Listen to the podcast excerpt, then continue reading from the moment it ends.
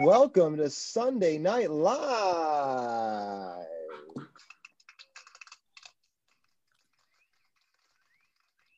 Seth, thank trying you. to get mine too. There we go. There you go. Who's all out there signing on Sunday night? Sunday, Sunday, Sunday, Sunday. Doesn't quite have the same same punch as Saturday. Anybody out there? We got uh, a few people watching. Tell us if you're if you're with us. I'm about to get Sunday Night Live Revelation Bible trivia going here in just a minute. I know you've been waiting all week. I can say right now I can't compete with Andy Broad's uh, stellar hosting. He was on fire on on Friday night. If you don't know what I'm talking about, you should really uh, you should really consider joining us for Friday night King's Church Family Trivia. What's his What's his name? What's uh, Andy Broad's? Scott Rogowski or something Yeah, like Scott I think it's Scott Rogowski. That's, that's, Yeah. that's who it is. Yeah, Scott Rogowski. Awesome. Who's out there? I see Brian Gowdy and 41 other people uh, that have dared just to notify themselves to identify yourself. People, we've got some uh, we've got some trivia for you here on Sunday night. I don't know if I should share this on my page. Just a sec. I'm going to do that while people sign on. Seth, what was it like to preach all day? Oh man, I'm tired out. Are you tired? Tuckered right out, man. Man, takes a lot of tuck- like four times. Four t- times today. Yeah. Yeah, hanging out in your friend's basement all day. All day. All day. That's for sure. Yeah. Man, it, you did a good job. It it is hard. I, I'm not gonna. lie. It's hard to preach to a camera like that with no no crowd interaction at all. I will never complain again about how dull how dull uh, crowds can be once in a while because there's no dull like just you and a camera. Yeah, it's so true. Uh, it was just me and one cameraman, and it was just not the same, you know, because uh, you know when you're preaching, you're always feeding off the crowd, and you know. But, anyways, it's a fun experience. I think there's some confusion uh, out there in the uh, the interweb. Some people looking for this on the Brent Ingersoll page. Um, I just shared it, so maybe some people will hop over. So yeah, here comes some folks. Here they come. That's the number. That's the number. You know, digital community. All right. Well, we got some. We got 70 people. We got a critical mass. Let's let's get going with the fun. Uh, let's to warm things up while people come. Let's do a few questions out there. Uh, gonna need more more people participating than Brian and G and C Fraser.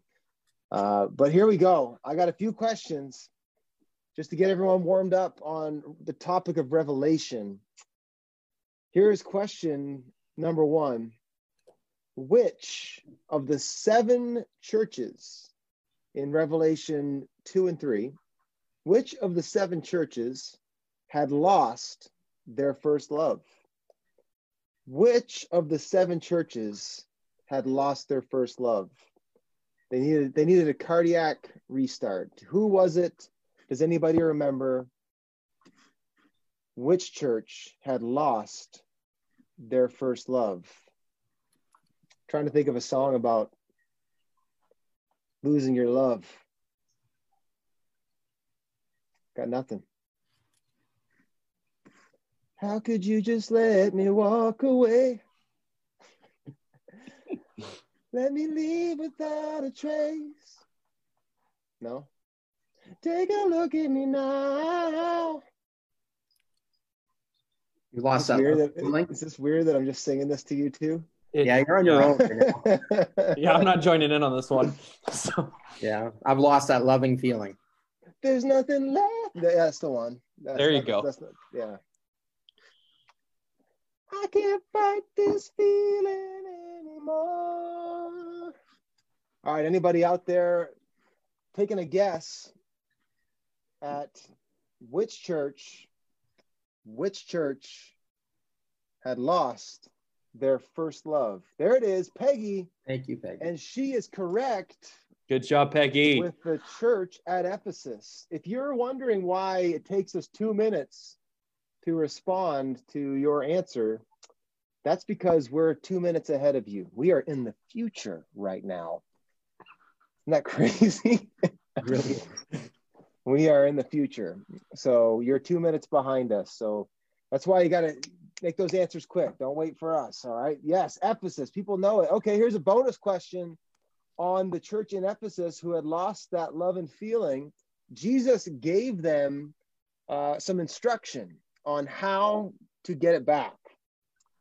Does anybody know what Jesus told them to do in order to restart their heart? Church in Ephesus had lost their first love, and Jesus gave them some instruction and said, Here, do this, and this will restart your heart. Does anybody know what that was? What the instruction was? I'm trying to think of another song, another love song. My uh, my four year old loves the 80s. He ha- he is a big Rick Astley fan. I don't know why. We have a Google Home Mini in our kitchen, and every time he walks by, he says, "Hey Google, play Never Gonna Give You Up by Rick Astley." every time. So it's quite uh, it's quite old. Not gonna lie. Go back and do what you did at first. Samantha Saunders in with the you get the prize tonight of Bible Pride. Way to go, That's- Samantha. By the way, Samantha's Halifax. So Oh, shout out Oh, to my that's people. awesome. little pastor pride coming in here too. All Oh, right, right, Jesus it proud. Jesus proud right. right. now. Listen, King's Church St. John, don't don't leave us hanging here. All right, one more question, then we're gonna get into the discussion. Way to go, Samantha. Way to represent Halifax. Question number three, and this is coming right off, hot off the press today. Pastor Seth cracked open Revelation chapter four, went a little deeper with it today, and it was a picture where John saw a throne and one seated on it. And here's my question What was surrounding the throne? What was around the throne? I'm not talking about the elders and the living creatures, but there was something that encircled the throne. What was it? What encircled the throne? Great message, Seth. Sorry for uh, leaving you hanging. I told you in my communion setup I was going to talk about uh, a certain thing that I'm waiting for the answer on. I think we. I, there it is. I'm There seeing it right now. Okay, the rainbow. That's right. Jeanette, Michelle, Joanne, all in there with the rainbow. You got you got it right. Here's the follow-up question. What what does it symbolize? What does the rainbow encircling the throne symbolize? It is a beautiful picture. What does the rainbow encircling the throne of God symbolize? Yeah, sorry for leaving you hanging. I, ladies and gentlemen, I told Seth, hey, I'm gonna I'm gonna talk a little bit about the rainbow before I set up communion, and then Seth in the sermon said, and Brent, talk to us a little bit about that, and I, I actually didn't, so it was my bad. Sorry. That's all right. Uh, Hey, hey, All good. listen, we're just we're learning this assemble a service thing live stream. Uh, emerald lights, sort of. Nope, no, it was a rainbow. What does the rainbow signify? What does the rainbow signify? Any, any, any, any? Heaven come to earth? No, we're we're striking out. Uh, what do we got here? All right, Seth. promise of heaven on earth. So It's- sort it's- of, sort of. Okay. Yeah. What do you got, Seth? Preach, man. Do do the follow up. You didn't get to preach that as much. So, what does the rainbow surrounding?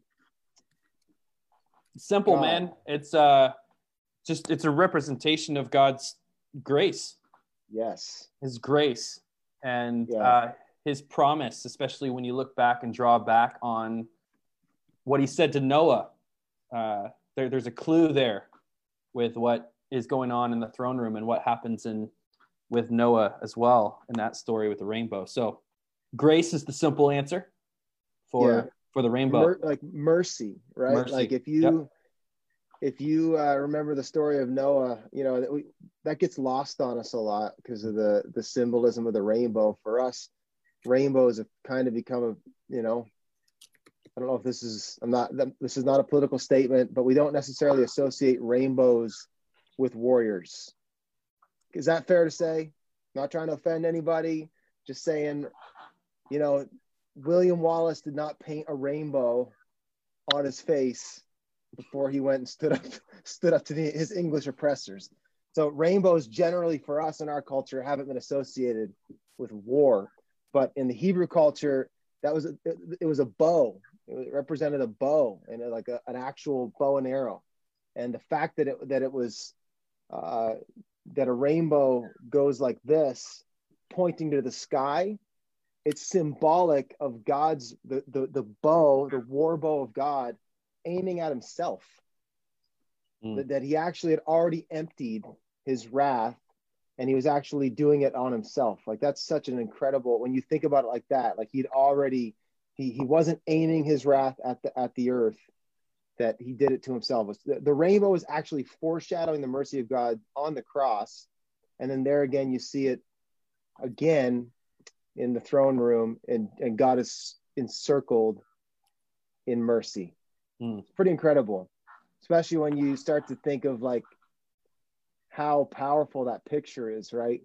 You know, you've got the claps of thunder and cracks of lightning, Hmm. uh, which represents like so so much of his power and authority, but like it's all, you know, his holiness, his grandeur, his goodness, his majesty, his, his mercy, his might, all notwithstanding, he's still surrounded in mercy, and so that's where you get that scripture like boldly we we can approach the throne of grace, not because we we are deserving, but because he's merciful, because he's good.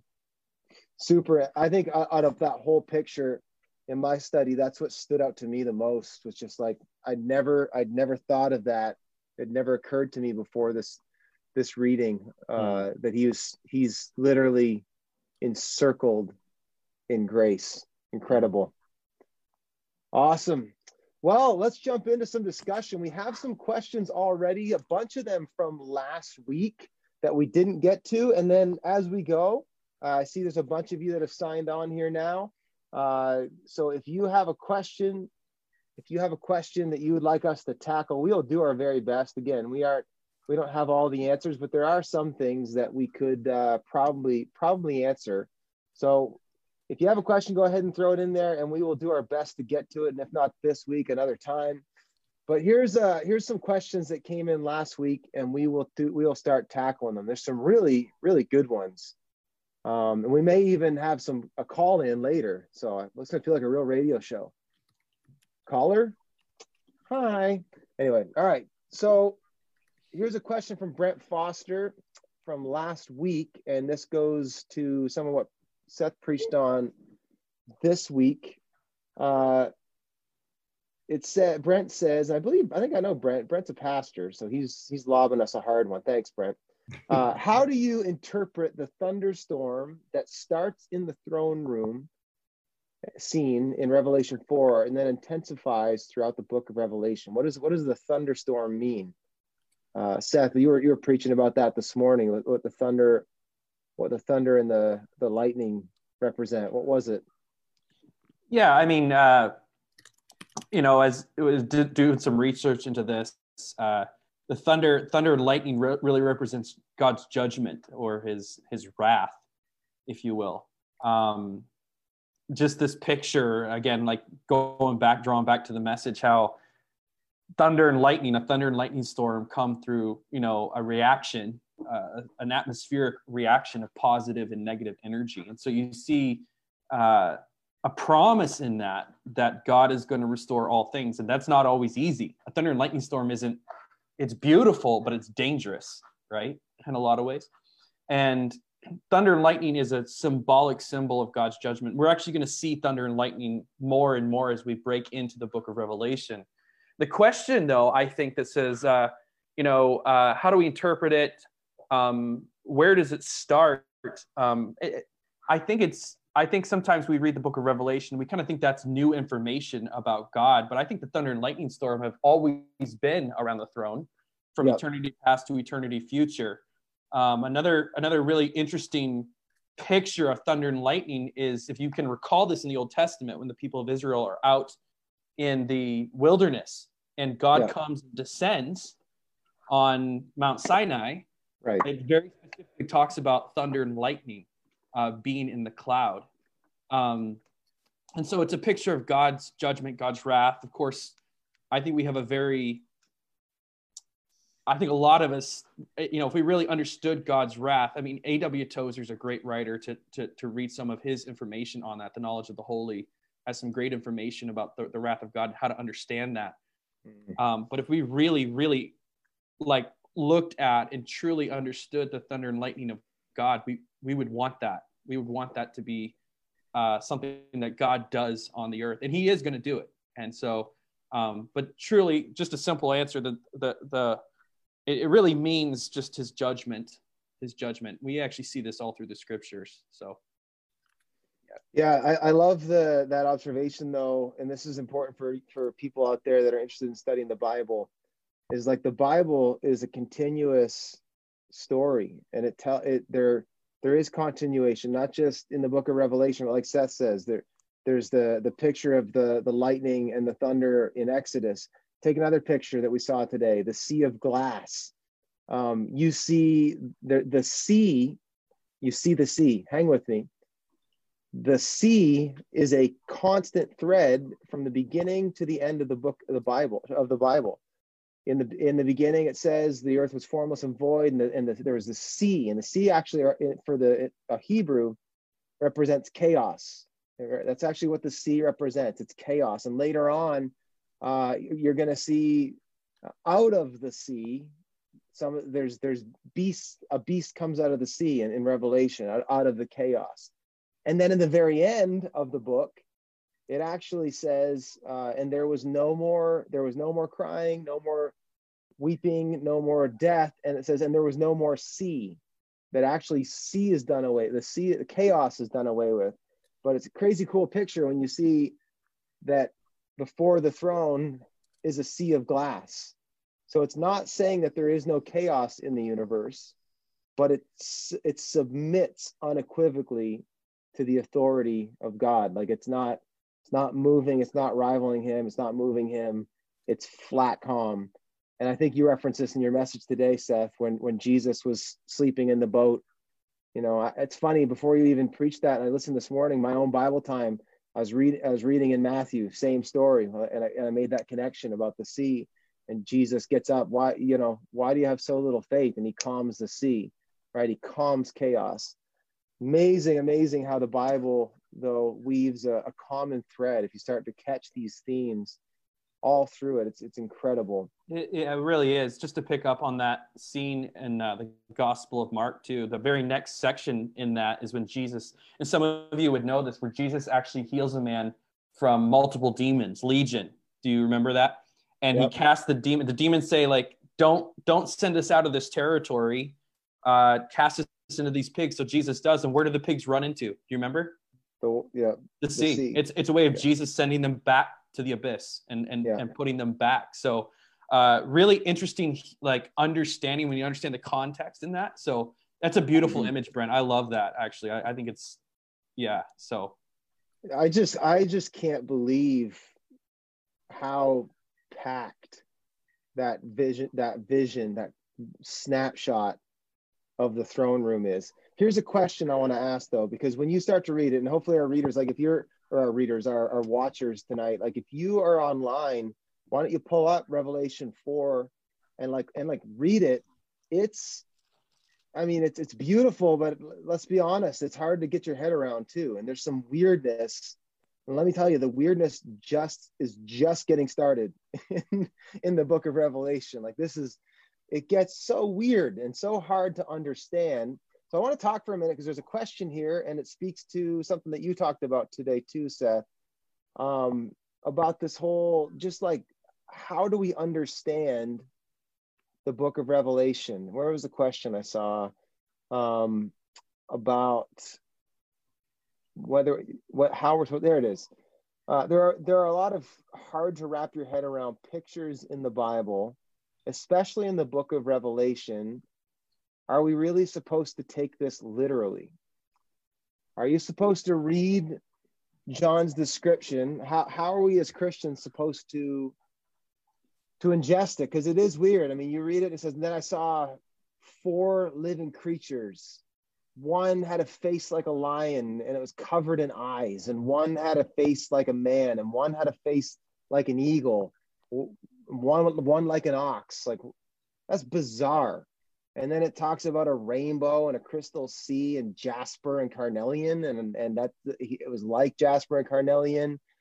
How how are we supposed to read the question is how are we supposed to read Revelation? Let's just frame that in the whole Bible. I mean, Revelation just kind of hits the nail on the head because it's probably the weirdest, but it's up there anyway. What do you guys think? Yeah, I mean, I can speak to that um, just because I spent a lot of time on that this week. Um, we're always asking questions: Do we do we take Revelation literally versus even figuratively? and I just, in my opinion, and basically in my research, I, have found that it's just really hard. Uh, language doesn't always work that way. And um, for instance, when, when we see the vision, if we look at Revelation chapter four, and I hope everyone who's watching tonight, you have your Bibles open, but it, when it says that he saw one who looked like Jasper and carnelian, is that, if we were to take that literally, is he really saying that God is Jasper or a carnelian right. stone. Is is, right. is, is that what he's saying? Um, in fact, another portion of the Bible we referenced it this morning too is that God, Paul would say God is an inapproachable light, right? So is it inapproachable light or is it gemstones, right? Um, another good one, Brent opened, cracked open Revelation, Revelation chapter one, the depiction of Jesus and this majestic view of Jesus is that he's got a sword coming out of his mouth. Right. Like is is he like some sort of like sword mouth guy? Sword mouth guy. You know what I mean? um, and the truth is the same with us. Like I mean, we use language all the time that is not literal. Uh, I think I think of an example like this, uh, Brent. I think of it too, like this, Greg. And uh, how many of us have ever used that phrase when we're when we're elated or excited? Like I'm standing on top of the world, right? Um, right no, we're not. Are we? Does that mean we're actually standing on top of the world? Absolutely not. No, it doesn't. It literally does not mean that. Um, freezing up. So this is the way I would approach Revelation. Oh, sorry. Am I? Am you're, I coming you're in still? You're back. You're good? back. Okay. Um, literal versus figuratively. I would say let's read the book of Revelation naturally. Um, let's read it. Um, Bruce Metzger, a great theologian, he gets paid w- way more money than I do. He's a New Testament scholar. Hey man, uh, said this about King's John. Church, King's Church compensates you well. Yeah, it's it's it's it's, it's, it's up there on the Metzger. To me. It's up there on the Metzger scale for sure. Anyways, no. Scale of Seth Fancy to Metzger. yeah. but Metzger says about Revelation, I don't know even how to take this seriously now. But, anyways, Metzger uh, says John isn't saying what he means, he just means what he means. And so, you know, basically what he's what he's saying is that, you know, John is naturally speaking uh, about what he has seen. Like the idea of gemstones, by the way, those gemstones, you can actually find them on the priestly garment. The high priest would wear an ephod, and on, on the ephod were actual gemstones, and you could find these stones there on his ephod. And so a lot of this is imagery and illusion that has already been found in the Bible that he is describing um, as he sees this vision unfold. So is it literal? I don't think I don't even know if the, I don't I'm, I'm not even convinced that uh, John wants us to take this literal. I think he wants us. That's to, that's that's fair. Uh, I will say I I will hedge on. I do believe, without a doubt, John literally had a vision of these things. Like that's what he saw. Yes, he absolutely. wasn't sitting. He wasn't sitting back, just being completely cryptic. This was this was it might have been cryptic, but this was something that God showed him as cryptic. The same way you and I can have prophetic dreams, we can have visions. God really shows those things to us and reveals something about himself literally, but it's communicating something literarily, that's correct. right? Like that's the difference. Like it, th- this is true for the Bible. If you don't, it doesn't mean when, when Jesus, you know, Jesus literally walked on water. Jesus literally opened blind eyes. He literally died on the cross. But you're supposed to read it literally. It's supposed to speak something greater to you. Um, and I think I think that's a huge piece. But so let's. I just want to make sure that our, our listeners don't uh, don't hear you say it's not literal. It's it is. John literally saw those things, but these things were given as pictures. Uh, and, and is that if, if we could have a vision of God in the throne room, is that what he'd look like? I think so. I think I don't think it was like this big stretch. Um, I think John was scraping at language. I think when he says like Jasper and Carnelian, I think he's picking the closest thing he could think about what was radiating from what he was seeing. yeah, Um, it's it is tough. I think I think it has to be a bunch of things. I think to to really have the faith in the book, you you've got to actually give it some literal authority and just say, I you know what, I believe this to be true. I went through a season of my life where I was way too deconstructionalist on my reading of the Bible, and I started whittling away how much authority I gave it and tried to over explain it. There needs to be just a simplicity of faith when you come to the scripture where you just say, like, I believe it. I believe this is what it's, I, I believe it's true. I believe what it says happened, happened. When it says Jonah was eaten by a giant fish, I'm going to believe that. Um, I don't, I don't need to try to like suspend my disbelief. I, I actually choose to believe it and believe that God's big enough. You know what? Does science back up that a guy could be eaten by a fish and hang out for three days? Not at all. But I don't hang my faith on what science has proven, and God is bigger and outside of it. So, all that to say, it's super important with the scripture that you approach it by faith, give it that authority, but don't take it so literally to miss the point. That's a if that that's makes well sense. that's, that's well put. Yeah, yeah, So- that's a so- that's a great that's a great clarification. right So, like yeah. like don't don't read revelation so literally that you miss the point uh greg what do you what are your thoughts on that you spent a lot of time in the bible you're muted yeah, I'm just uh, thinking about the book of Revelation specifically. I would say that uh, that John is writing um, about the vision that he saw, and a lot of the language he's using is it's symbolic, uh, and a lot of it too is, as as Seth already mentioned, is him trying to grasp language to convey what he's seeing when he really can't even fully explain what he's seeing. Um, but that there's a lot of symbolism contained in the book of Revelation that's referring to a literal reality. So there's a there's both. So is, is it literal?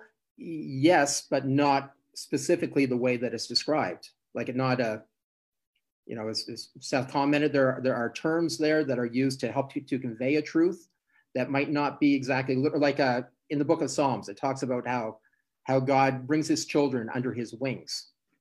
Does that literally mean that God has physical wings? That he's a cosmic chicken of some kind?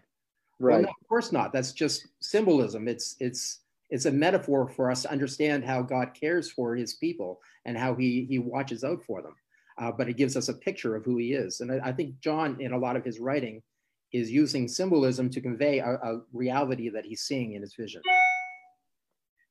yeah that that's huge i want i want i'm trying to pull something up for you guys i might see if i can share it on my screen uh one of the one of the many uh books i have i have been studying uh is a book called discipleship on the edge by a guy named darrell johnson and it's a it's a book it's a it's a commentary on the book of revelation and in it if i can see if i can pull this up he he actually says something super helpful when it comes to understanding how to take the imagery and how to understand the imagery in the in the book of Revelation. Check this check this quote out. See if I can.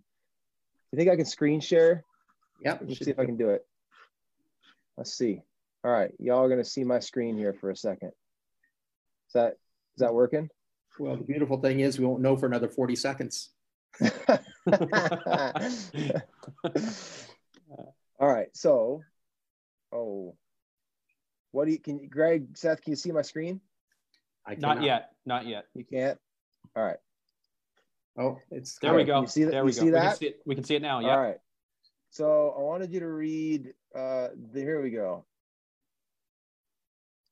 Yes, all right, everyone check this out. So this will help, I thought this is so well put. Here's what I got highlighted. Apocalyptic literature accomplishes, accomplishes its purposes through vivid injury, sometimes, or imagery, sometimes grotesquely vivid imagery. Why? Because truth conveyed in imagery transforms our vision more powerfully than truth conveyed in propositional language. Imagery goes beyond the intellect, through the emotions, in the imagination. That is where we live, in the imagination. Imagery has the capacity to go beyond the intellect, through the emotions, into the imagination. So the intellect is informed and the emotions are ignited with hope. And then he shows these pictures of famous, uh, you can see those famous like uh, political comics, co- co- political like art render, or what are they called? Like political Like satire. uh, yeah, it's like political satire. So you've got one there, like with the the elephant and the noose. Uh, this one says our moral fabric. So, and what he was what he was getting at is that that's actually the best way to understand. Uh, the best way to understand some of the imagery that John was using, uh, again that John saw. uh, I don't again I don't want to lose that. Is to understand it like some of our our political comics, basically um, it, it communicates something bigger than what the picture itself is. I hope that's helpful because I, I know people get off in the weeds pretty bad. We all do, not just people, myself included, get off in the weeds pretty bad when it comes to when it comes to Revelation. So, and I thought you did a good job, Seth, talking about symbols today. Put had the apple symbol and that kind of thing. All right, what else? What, we got some, lots of questions in tonight. Um, do we do we want to go to Yeah, we do have a caller waiting. all right let's do it we got a caller caller We do. all right let's let her in jane see if she's there oh Oh, she we left Away. There she is. hey there she is jane vanessa Oh, vanessa and jane awesome how's it going Good. there you welcome to the hottest show On Sunday Monday nights. Times. yes. Sunday Night Live, Bible Q and A, and everything else. And welcome home. Nessa, how are you? I'm good. How are you guys? Good. You staying appropriately isolated? Yes, I'm following the rules. Good. As tough as it is, as tough as it is, I'm trying to get through it. So, Yeah. Yep. We all are. What do you got for a question? Thanks, Um, thanks by the way. yeah, no problem. Um, mine's kind of not necessarily related to um, the message this morning, but just more so what's going on in the world and and as a, a young adult, just kind of how to take that on. Um, I know me personally, uh, I've had quite a few things swept out from under my feet in the past couple weeks. I was supposed to be graduating in May and in Dallas right now for a, a major sporting event and just different things like that. And uh, just as a Christian, you know, I mean, I personally know that God has always got a plan going on in the behind the scenes, but I think something I've been struggling with, and I'm sure no matter what age you're at or what what stage of life you're in, it's a question you're struggling with is right now, yes, there's a plan, you know that, but how do you um, kind of transcend that and really take a grasp of it and understand it when you can't necessarily see an end or understand in the moment what's going on? It's just like, how can someone that is young or might be new in their faith, how to really take a hold of that and and ground yourself in that moving forward. Right. So so just to bring that into so you're home. You're about to graduate from university. You spent the last four years there, Yes. uh, studying and playing and playing high level hockey, right? Correct. And so, um, and you basically you're going to miss graduation. You're going to miss like the end of your hockey, your university hockey career, like pretty major, sucky stuff. yeah, it was Yeah. Uh, yeah, we were. I mean, it was the end of, or it seems like it's going to be the end of my athletic career in hockey as of right now. Um, and it's the end of my education, so to speak, until I decide what to do next. And so, Yeah. we had huge plans as a, as a team to be a three time national championship team. And we were in a very good spot to be able to do that. And just not understanding why that's not happening now yeah. and a hard conversation i even had with some people is like did i have that too much as like an idol like was i holding on to sports too much and putting it above my relationship with god and Mm. and, and diving deeper into that and is that why he's pulling it away um, or is there something else that i'm just not understanding i think it's just really hard Yeah. to mentally process through that right now Yeah, I I'll, I'll let the other guys take a crack too. A couple thoughts jump out to me, Vanessa. And like, one thing right off the top is, even as a Christian, it, it- just because the Bible says that God will cause all things to come together for your good, just because we believe the Bible when it says like God will discipline us to to make us better, um, you know, obviously God has allowed this um, but there's a difference between that and that like God caused it. And I think sometimes as Christians we're not good at grieving and just like actually letting it be crappy. You know, like again, I, I've got I've got some thoughts out of, as to like how to anchor into what's greater, but I think I think just like loss is loss. I, I think at, at some level you're allowed you're allowed to be, you know, cheesed about that. And I think sometimes I worry about people who just like plow through and don't actually properly maybe grieve when they lose something. And, you know, so on the one hand, I, I would just say, I would say about the whole Corona thing too. I am the first to say that God's using it and God's going to do good things through it. But I don't think, I don't think God caused it. I don't think God's the author of these things. I don't think God's necessarily the one that's behind, you know, people losing their jobs, uh, people losing their lives. You know, those things are, are are happening. I think it's a result of sin. I think it's a result of living in a fallen world. And I think the hard part for us to wrap our head around is God could stop it and God could keep us from it. And but it is important, I think, when we first start processing to actually, you know, God God like doesn't God doesn't um, remove, like Jesus said, you know, blessed are those who mourn, implying, you know, mourning is part of this, grieving is part of this, like loss is part of this, and that God wants to meet you in that. And so I think I think the first thing I'd say is I just agree with you. Like that that sucks, and it's uh, it's it's just it just sucks. So and this whole thing sucks, not for everyone and some people are losing more than others and some people have lost their jobs and um, so i think i think first and foremost we need we need as christians to be good about dealing with reality and calling it what it is and um, and then i think we start anchoring it in in bigger things and i'll let the other guys speak after after i just say this. One of the things that i've taken a lot of comfort in because I've had to do I've had to do some funerals, for instance, of friends who have lost kids, and like that's probably the worst that that you know anybody could go through. I think I can't I can't imagine anything anything heavier than that in the human experience than losing a child. And at those point at those those big things in life that get ripped away from you, where really you just can't make sense of it. Like there's, you know, some things you're like, I lost this job and God's going to give me a better one, right? You know, but some things you just, just suck and you can't make sense of it. Those are the ones that I kind of nail to that picture in Revelation 21, where it says like, in the end, we'll all stand before God, redeemed and satisfied with how He brought us through it, and that somehow I'm going to trust that He knows more than I do in the big picture, and that what He's going to balance this loss out, like there's going to be such a weighty gain on the other side of this. I don't know how He's going to do it, you know, and I've, I've thought about that for for friends who have lost children. I don't know how he's going to do it but when i do the math and it says like there's no crying in heaven and there's no crying in the end that means that there's no regrets. There's no like you're not going to be in here's here's how i would say it.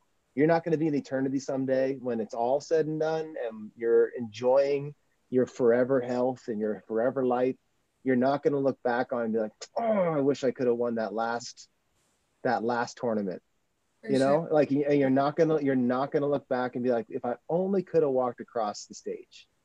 You know, so I think those things in in life are legit, and for the things that I can't do the math on in this life, I kind of dump it into that picture in the end where it's like, okay, based on what I'm trusting my life to, and based on I'm trusting that God has said, somehow you're gonna you're gonna make this so that I look back and that I say, God, you led me perfect, and thank you. And I, you know, so I, I think that's that's how I approach the big ones, because because again, I, I can't explain to you why it's. I just don't think it's good that you don't get. You know what I mean? Like it just mm-hmm. sucks. Mm-hmm. And I think for those things, you trust the justice and the goodness of God, right? Same thing for people who have been um, been hurt by somebody um, where God says like vengeance is mine. You trust vengeance and justice to Him the same way you trust redemption to Him. So, do you guys have a thought? Yeah, I was. Uh, I would say Vanessa that you're not alone in, in thinking about things like that either, because there are lots of people that are dealing with disappointment right now. You know, I was thinking about people that were heading towards graduation, had proms they were looking forward to over the next couple of months, and who knows what's going to happen with all of those. Um, well, even in, in my household, uh, we were making plans for my son's birthday party, and all of a sudden that didn't happen. Right. Yeah, so that's true. all kinds of, uh, yeah, exactly. All kinds of people that are facing disappointments right now. And it, it makes me think about, you know, in the Old Testament, all through the book of Psalms, you know, many of the Psalms are about disappointment, they're about disillusionment, they're about people that are disappointed in God in some way or disappointed in their circumstances and that they have questions about that.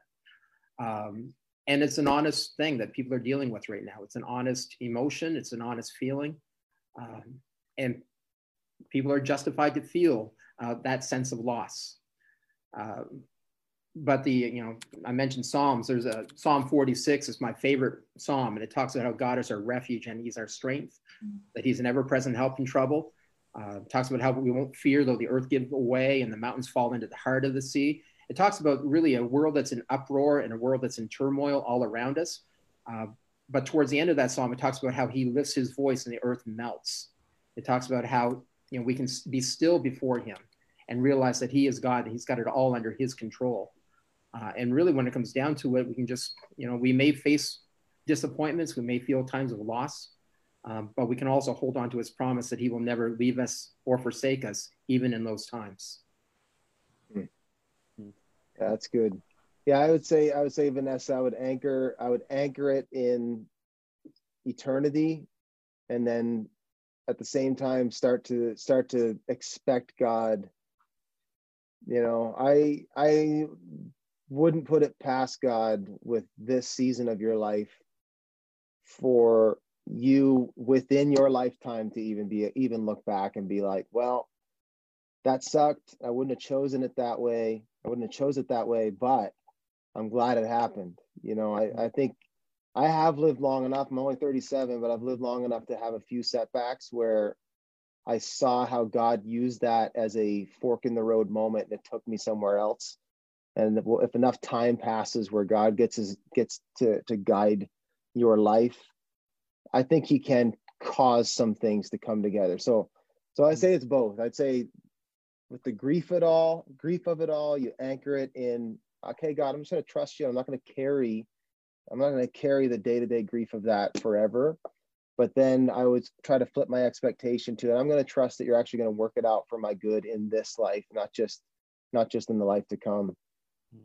Absolutely, I appreciate that. I agree with that. It's just been one of those things where it's taken time to kind of get through. I've only been home for a week, but it's still, I mean, it's pretty fresh and it's fresh for a lot of different people in a lot of different ways. So, yeah, absolutely. I think I, uh, I, I know I, I can, I, I can speak for myself, probably for all of us. We're feeling, we're feeling for you, with you right now. And I think you, you, you have permission. God actually gives us permission to grieve. I love what Brent was saying, you know, and I love the fact that Greg read a Psalm to us. Um, Psalms are a great place to go when you're grieving um, because they, they don't just speak to us; they actually speak for us. They give us the words that we need to say to God. It's it's the Bible's prayer book, right? And uh, I, I I'm I'm feeling for you. I lost my baseball season, a senior in high school, to mono. I lost it, and and I was planning honestly. Sorry, I'm not laughing. I'm not laughing. yeah, yeah, Vanessa. I I was my dream, my goal was to go play baseball in college on a on a scholarship, and and to do that, and I was you know I set goals and I lost I lost it all. I lost my senior year, all that, and uh, I felt a lot like what you're feeling right now, and I don't know what it's going to play out for you, but this is a good time. It's it's these times that actually help us anchor now you know uh, it, it just to kind of like this is an anchoring time. And it forced me to to anchor deep down with the lord. And like as brent was saying i look back and i'm saying i'm grateful for that. I'm married. To have three beautiful children. I probably would have never met brent or any of these guys if i'd been in the major league baseball right now. Um, but um, but god god god has a way of working these things out for us over time. We just can't see it um, but in the midst of it you know, certainly we uh, we empathize with you. I'll pray for you, Vanessa, and uh, and uh, yeah, thanks for the question. That's that was awesome. Yeah. Don't let Seth fool you. He's a freak athlete. I know he doesn't look like much. He doesn't look like much, but he's, he's actually really good at every, at everything. I believe it. yeah, actually, well, I would say one more thing, and, and we'll we'll let you go. You, you called three pastors, so you're going to get a full sermon. Uh, God won't waste it. I know that. Like he won't he won't just let it be lost. Like he will that he will do something out of it. I'm confident of that. Um it's a loss, but he won't waste it. And in the end it will be good. So uh, that's that's what I would hang on to. Amen. While you're while you're quarantined and have to think about it with nowhere to go for another another seven. I know another week of all just set in, you know. I know. Makes it harder even, but yeah. Well, thanks for the call, Vanessa. We appreciate it. This awesome. Cool. Thank you so much for taking the time. Our pleasure. We'll see you later. See ya. All right. That was a good question. Uh, we got a couple more. There's lots of lots of comments going. That was man, you feel that. That that was uh that was really cool. Honest, honest question. So um, she she's like underselling. She's like national champ, like uh, you know NCAA hockey, right? She's sitting there pretending like it's any old championship. It's, it's like she, she's playing the high level stuff here. Right. Yeah. yeah. Yeah. yeah. she was asking that for a lot of people. So. Yeah, absolutely. Everyone's got their thing. Um, uh, so what else? What uh, some other questions here? Uh, I saw one we can answer real quick. Do you need to speak in tongues to be saved or go to heaven? Do you need to speak in tongues to be saved or go to heaven? Uh, no. Next question. no, you don't. No, you don't. Um, I think uh, I've I've actually I've actually taught on on the gifts of the spirit. I've taught I've, I've taught on tongues. Uh, if you go back a couple years ago, I talked about it, and uh, we we believe that it truly is a gift of the spirit, and it is something that God uses to edify. Uh, we can use to edify ourselves in God. Um, I, I have a prayer language, so I'm the first to. I'll be the first to affirm it. It's absolutely changed my life. Um, but I don't believe that you need to speak in tongues to go to heaven because then that would be like saying it is by grace alone and tongues that we are saved. It's like adding something to salvation, which you just you just can't do. Um, the only reason I answered this last week, the only reason that we have access to God, access to heaven, is by the grace of God and Jesus Christ. There's no other answer. There's no other. He fulfilled all the requirements. So everything after that is just after you believe stuff. So I could argue here why it's a good thing to speak in tongues, why your life will be better for it. Um, but it is not the requirement to get into heaven. So it's good evidence. It's good evidence that heaven's getting into you, though. I will say that. But not, it's not, uh, no, you get into heaven through the grace of Jesus. All right, what else? We got a couple more. We having fun tonight. Right? We got it. We got we got a faithful, faithful crew out here. Some questions coming in. Trying to get caught up. Do you guys catch any good questions there while I was talking? I'm looking here. Uh, you speak in tongues. Yeah, there's the one. Uh, there was a question about purgatory. Where'd that go? I thought that'd be fun to hit because there was there was a question about it, and another person said, "Yeah, that." Um, where is it? Oh, here it is. Just out of curiosity, because it has come up in small group.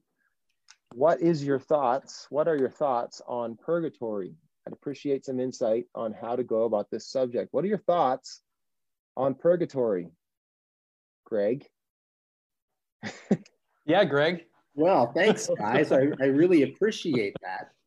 Um, well, really quick, the uh, you know, there's an idea of pur- purgatory. The theology of purgatory is really a Catholic uh, theology um, in that a, a, Christian soul goes to this place called purgatory uh, after death to be cleansed of sins uh, that haven't really been taken care of during their lifetime.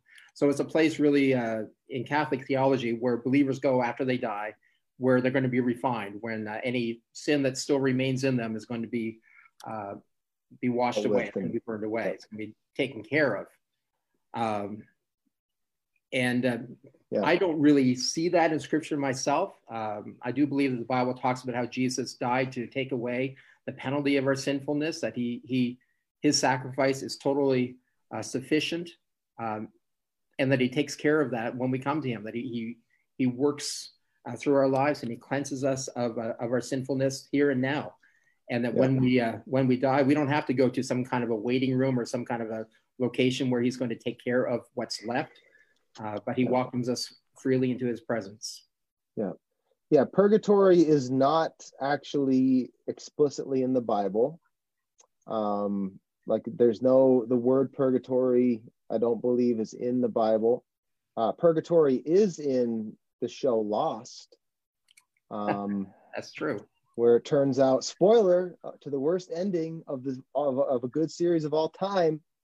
Uh, turns out John Locke and Hurley and Kate were in purgatory on the island. Anyway, um, yeah, purgatory is not in the Bible. The other thing I would I would say, uh, we don't know what happens after you die, other than a few things the Bible tells us. But again, uh, there's a fine line when I get thinking about uh, that there's unfinished business, you know, after death. I, I still think the reason you get into heaven is through the grace of God and not through some other mechanism, some post-mortem mechanism that, you know, Christ's Christ's blood and the atoning atonement of the cross wasn't quite enough. So we're going to create this sort of waiting room that you go to where we'll work out the rest of the kinks and get you really heaven ready. Right. You know, the the Bible's either true in what it says, in that, you know, the blood of Jesus has cleansed us from all unrighteousness, or it's not true.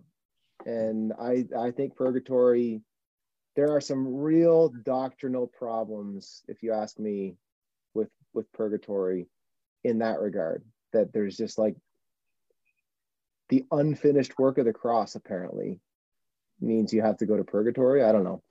All I know is it's not in the Bible and it's not part of our theology. No, it's, you know, the Bible says that to be away from the body is to be at home with the Lord. Uh, it doesn't leave room for there to be someplace in between. Yeah. Yeah. And you, I will say this too uh, test the spirits and judge a tree by its fruit. If you look through Christian history at doctrine and therefore, uh, you know, orthodoxy and orthopraxy, like like actions that were derived from that doctrine. Some pretty ugly stuff happened, you know, because of some bad doctrine about what happens after you die. Like that's where you get Catholic indulgences, right? Like back in the day, people would pay uh, the church money in order to like free or speed up a loved one's time in purgatory. So if you like cranked up your offering, the priest will put in a good word for you and they get your loved one out of purgatory a little quicker. Um, there's zero biblical grounds for that. That's what happens when people don't get to read the Bible for themselves at some level, I think. But um, thank you, Martin Luther. We, yeah. You, uh, Seth, you, go ahead. you didn't have anything to say about purgatory. You guys did it well. Oh, I thought- thanks. You guys are experts in it. I Okay. just I'll just add I'll just add to it that you know um, I did a little bit of research on this a little bit um, at one time, but the Bible completely says that our refinement happens right now. Yeah. Right Mm. when we're on Earth, there is no Yep. the, the, the Bible doesn't talk about any other refinement for holiness to get into heaven after we die. It is all happening right now. So Yep. uh, just my my two cents. That's that's what the scripture affirms. There's a lot of different scriptures out there that a lot of people would go to in support of purgatory, but again, this is why we have to be very very careful about understanding the context in which uh, these verses are being held to. So yeah. Yeah. Yeah, and that comes back to the thing Greg and I said last week about a lot of our interpretation of Revelation is through the book of Revelation is actually coming through an ideology or an understanding that was handed to you and not uh, something that's come through biblical study, exegesis. And I just want to again push people to like dig, study, read the Bible, go to the back of the Bible and like if you have a question about uh, purgatory, look for the word purgatory in the word index and just see if it's even in there. Um, you know, like look like if if you ever have a question about like how do I relate to God, it's in the scripture, like it's in there, it's in there. Um, so dig for yourself. You know, there's a lot of there's a lot of just bad Christian tradition. That's not just in the Catholic Church, right? Like let's just be fair. It's not just in the Catholic Church that Yeah. there's bad Christian tradition that's just passed on through ri- ritual and just generational recital, and it's not actually biblical. You know, the Hmm. there's some stupid ones. Like if anybody ever tells you that the King James Bible is the only Bible, you right there know that they don't actually like they're they don't they're dumb. like it's a translation. Um, there's just so many crazy ones like that. We just need to. You need to. We need to get into the scripture for ourselves. So, um, there's no biblical precedent for having to talk to God through a priest. It's not in the Bible. Jesus is our great high priest. Uh, there's a role of priests. There's a there's a role for pastors, but we are not the mediator. Like so many things that will blow your mind that aren't actually in the Bible. Like we, like the how we talked about the rapture last week um, just so many things that uh, you really you really need to test the teaching that you hear test the spirits like the bible says test the spirits that you know if, if somebody comes and they are they're they sound like they're compelling if they aren't preaching christ crucified and risen then don't don't bother with it so all right rant over we had a couple more Yeah. We have uh, Kelly O'Brien waiting uh, as a caller. Okay what's kelly got I'll bring her in. Of course, as I do that, uh, there's that delay, so she may or may not be ready for us. Oh, there she is. hey kelly hey Kelly, Oh, oh no audio kelly she's says connecting to audio. We'll get you. We're having some technical difficulties in the field. Uh, got no audio, Kelly. See if we can get that worked out. yeah, it's not showing up here. No, I think there might be, need to be a button pressed on her end, possibly. All right, let's find another Yeah. question.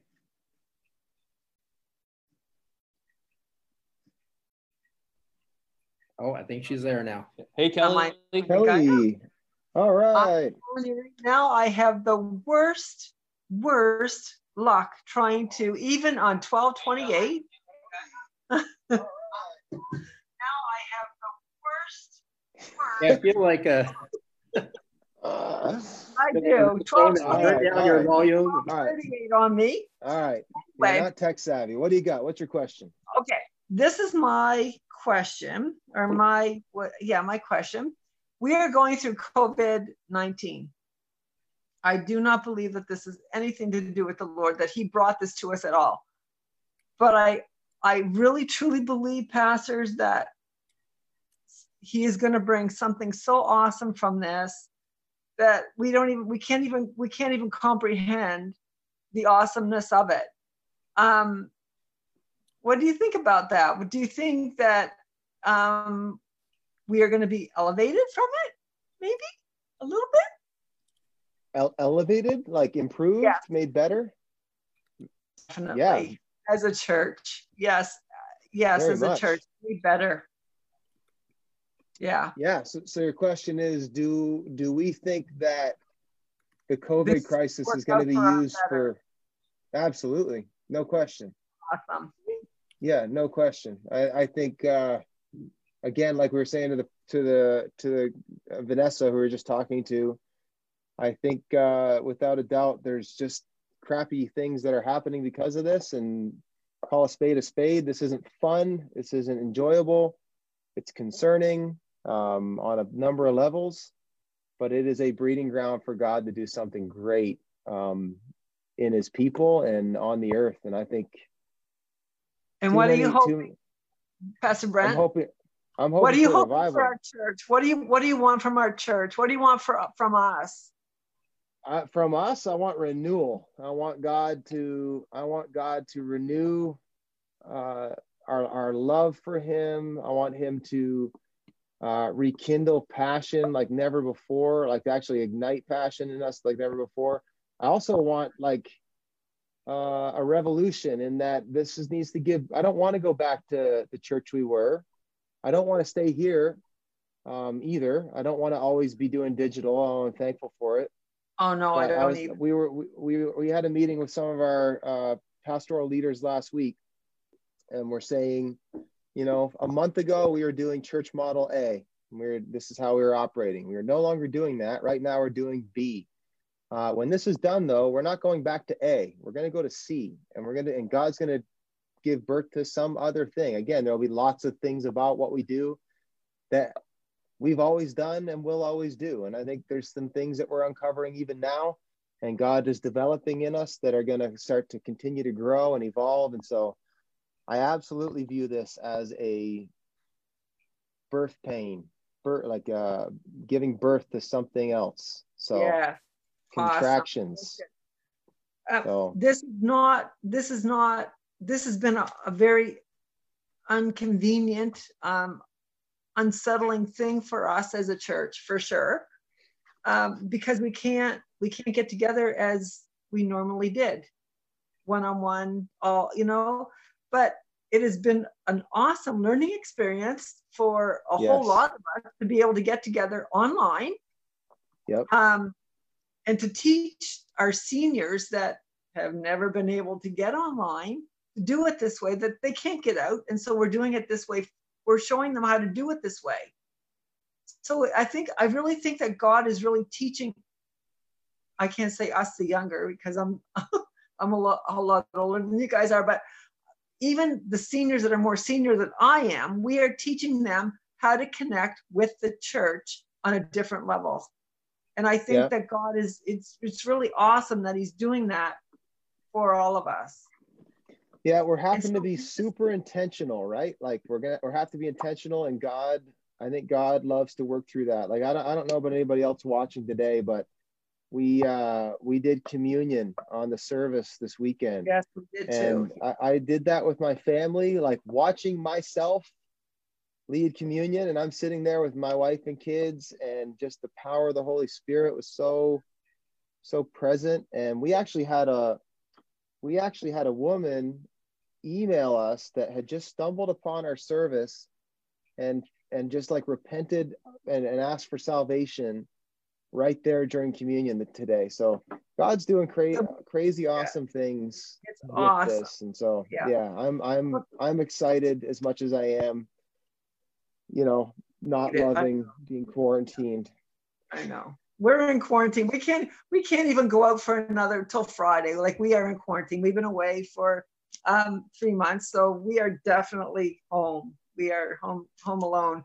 We can't yeah. wait to see you guys. We can't see, wait to see family. I am so excited. I am telling you right now, my spirit is just on fire for what is going to happen at our church. I oh, thanks, Kelly. I just know it. Like I just know it. Yeah, me too. I, just, I think in that church, you have you have led us, and I thank God for our for you guys. Like I, I'm just um.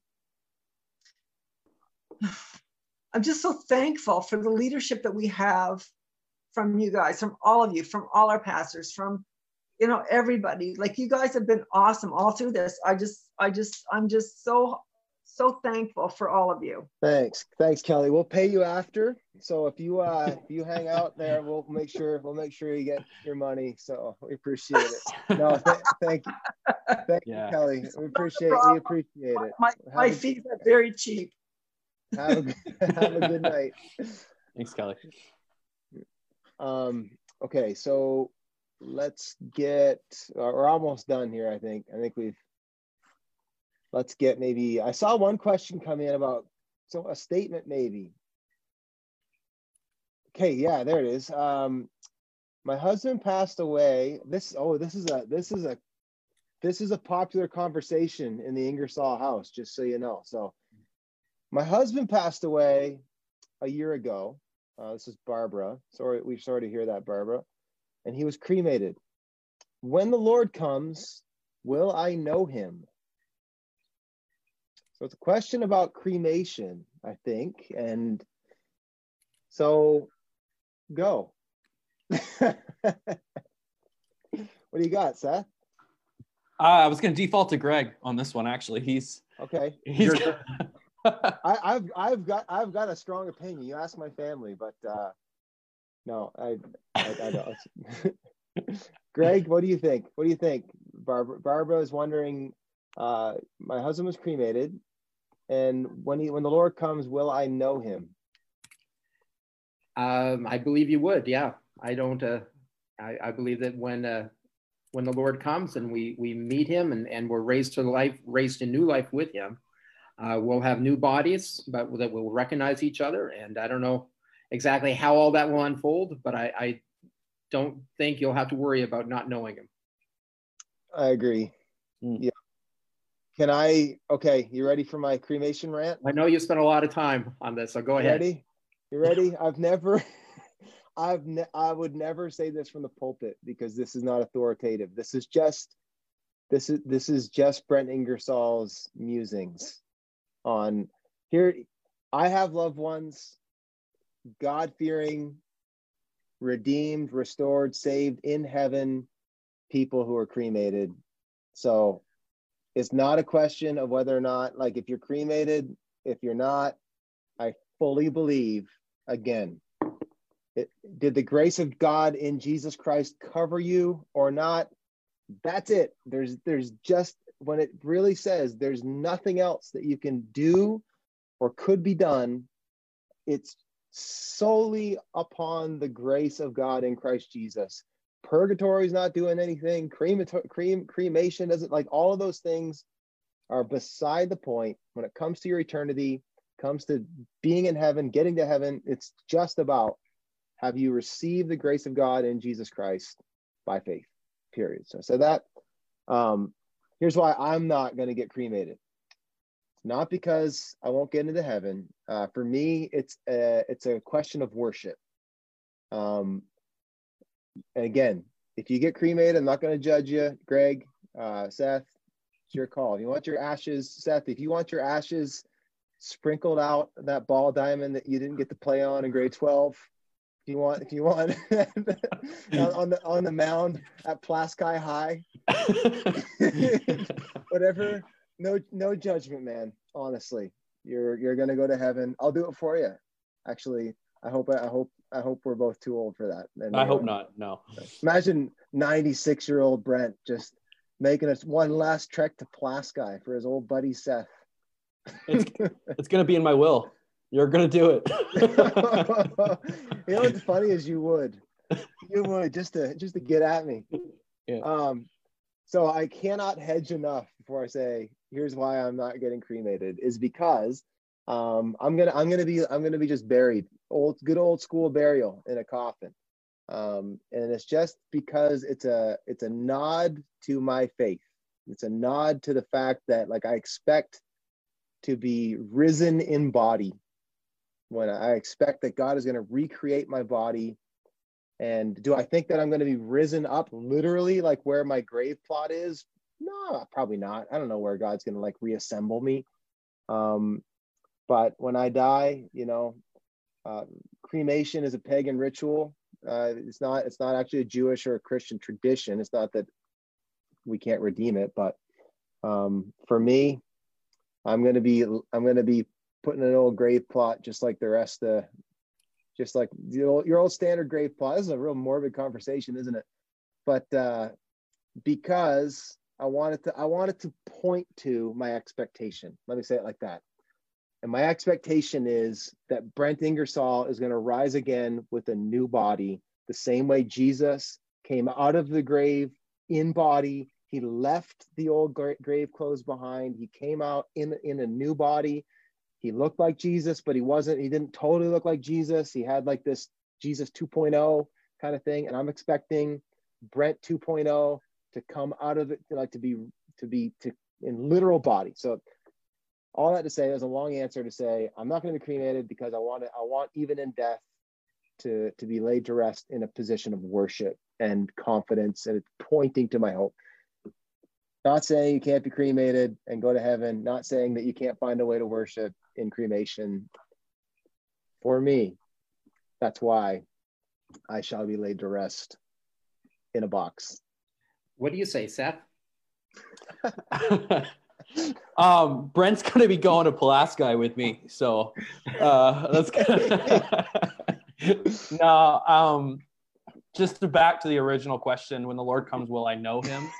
Uh, yeah, I'm in full agreement with that. I think that's that's part of the that's part of our hope, right? There is a serious follow-up question here I see um, on uh, from Jock Hiltz. He says, "What if I get taxidermied?" um, oh boy. Sometimes I feel like that just- after supper. You know, I feel like I'm stuffed. oh, here we go. Here we go. Greg's dishing them out. Sorry. Great. Serve that one up on a platter. Uh, All right. Good. Um, okay, one more question, and then I'm signing off. I got a I got an 8:30 meeting here, people. So I got another another Zoom call to make. Um, in regards to the question of speaking in tongues, here are two messages. Oh, okay, never mind. That wasn't a question. Someone posted. Was there any other questions we wanted to cover before we go? Won't we be given a new body when Christ comes? Yep. All right. Well, is that it? We all clear for one night? Should Christians? Oh, let's do one more. Let's do one more non-divisive. Uh, oh man, I don't know if we should do this or not. Uh, all right, why not? Should, I've already I've already offended everybody who's been cremated, so or not them, their loved ones. The people who have been cremated don't care. Yeah. Which, by the way, the Bible says nothing about how you should be buried. No, it doesn't. It doesn't. This is just this is a, this is pure Brent Ingersoll overcomplicating something that doesn't doesn't really do it do what you want. You're dead. That doesn't it doesn't really matter that much. But all right, here's the last one. Should where is it? Should Christians be for or against the death penalty. See you guys. It's been a nice night. I'm going to sign out and you guys uh, go ahead and finish this one off. Yeah, I have an 817 meeting. See you, Seth. what do you think? Should Christians be for or against the death penalty?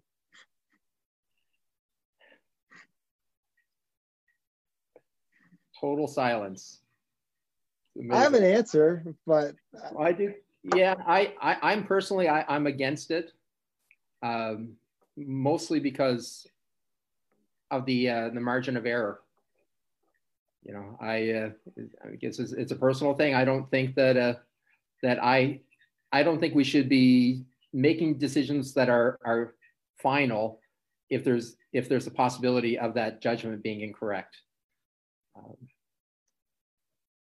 yeah, I, I I generally I think I wouldn't I wouldn't I won't I won't answer this with a blanket a blanket never. Um, because at some level, you know, if somebody uh you know if somebody if somebody like comes into your home and they're inflicting massive damage and you on your family or your loved ones and you in order to save them end up taking a life at one at some level that is that is a death penalty um but uh, I, so I'll be real careful to make blanket statements. But I will say this: the general approach as a Christian is to seek redemption to seek forgiveness, to seek hope, to seek life, and to trust God as final judge on when someone should take their last breath. So I'm not nine, I'm not hundred percent door closed on it. I think I could cook up some situations, but I, I generally don't think it's good to argue from that 0.01% extreme. I think that's where the abortion debate goes wrong. Is you'll you'll hear people who are pro pro-choice say, well, what about this, this, this, and this, and this one kind of crazy scenario? What about that? And, like, I, I think you actually should start at the majority of cases. And I will say the vast, the vast majority of, uh, for Christians, I think our approach should generally be seeking life, seeking forgiveness. Uh, I think death penalty at its root ends up coming down to is a person safe for other people. Um, that to me is the only time that I could maybe tra- take that logic far enough. Um, but I wouldn't want to be the one. I mean, I, I don't think I, I don't think I'd want to be the one that's got to put the injection in or flip the switch or whatever it's going to be. You know, like I, I don't know. I, I Jesus Jesus was executed. He wasn't the executioner. Yeah. And I, I think it's very hard again, I think there's a place for standing up for the oppressed. Um, there's a place for protection. That's why I'm not against like I I hate war, but if you know if, if I lived in in the in like the 19 1940s and Hitler was threatening you know my family and my country uh, I I'm not going to stand by. I'm not. I'm not a pacifist. Mm-hmm. Um, but at the same time, uh, legis- legislating death is a very scary thing. I would try to avoid uh, at all costs. So that's my my general take is generally no, we shouldn't be in support of it. But there's probably some cases in which uh, you could justify somebody like a someone that's just going to harm people um, that maybe there's no other solution other than their execution. I don't know. But even that like even that like is just getting yeah. i don't know. I, I don't I, I just don't want to be judge jury and executioner. I, I just don't think it's uh, i don't, I don't know man. Yeah I, I would say that over the last number of years when we've seen in the news different um, different terrorists or different dictators being executed or being killed in an uprising uh, it's concerned me when I've seen people celebrating uh, that, especially when I've seen believers celebrating that, yeah. because it's you know that person no longer has a chance to repent and uh, and turn to turn to Christ and receive what what Christ died to give give that person. I think we should always grieve always grieve death. At the same time, though, you know, we also we also live in a society here in the west that's so far removed from bloodshed and violence, from what so many other people in human history and what the world have lived through, where, you know, the the idea of celebrating uh, the end of a regime and the death of a tyrant it's i want to be careful speaking to that when i've never lived under one. Yeah. And i've never i've never seen my kids my kids or my life brutally affected by it like you know. So i think these are complicated things these are complicated issues. At the end of the day we seek life we seek forgiveness and redemption we also seek seek the protection of people.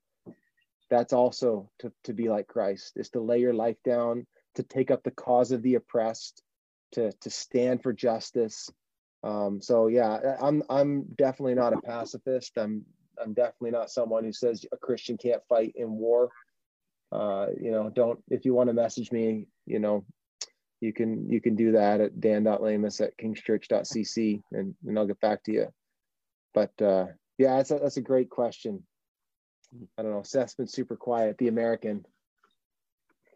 Yeah, I mean, I, I think I just gotta like my personal opinion because I am an American. Like this stuff is legislated by the state, yeah. and it's often outside of our own hands, in, in, in that regards. But every every time growing up, even seeing that someone was being put to death, uh, there was just something inside of me that was like, this isn't this doesn't feel right. You know, this just doesn't.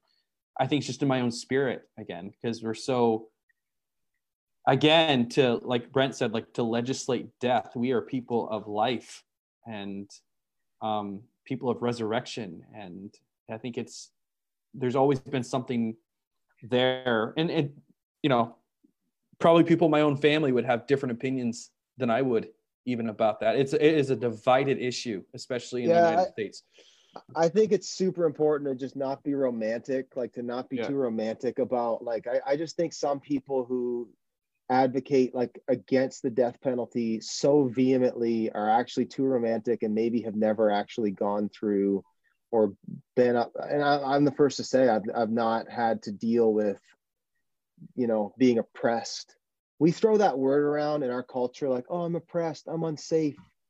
Way too, like, it's, I hope if this COVID thing does anything, it burns off some of that in our culture. Like, uh, oppression is not that somebody disagrees with you. That's not oppression. Oppression is your life's in danger or you're being denied some basic right. Um, I've never lived under that. And uh, you know, to you know, as I read as I read the the whole Bible, uh, there's death and there is execution, uh, but it's all held up at the center with Jesus, who chose to love his enemies, uh, to to die, to die in the place where we all deserve. You know, that's the that's the the cross does say. You know, how do you know? How like basically we're all we're all uh, warranted the death penalty before God. Yeah. And he chose to not exact that upon us, but to, to put it on himself. Like it's just really hard. Here's here's maybe here's a good guide, I'd say, before we're done. This is a general, a good guide for life. Can you do it in Jesus' name?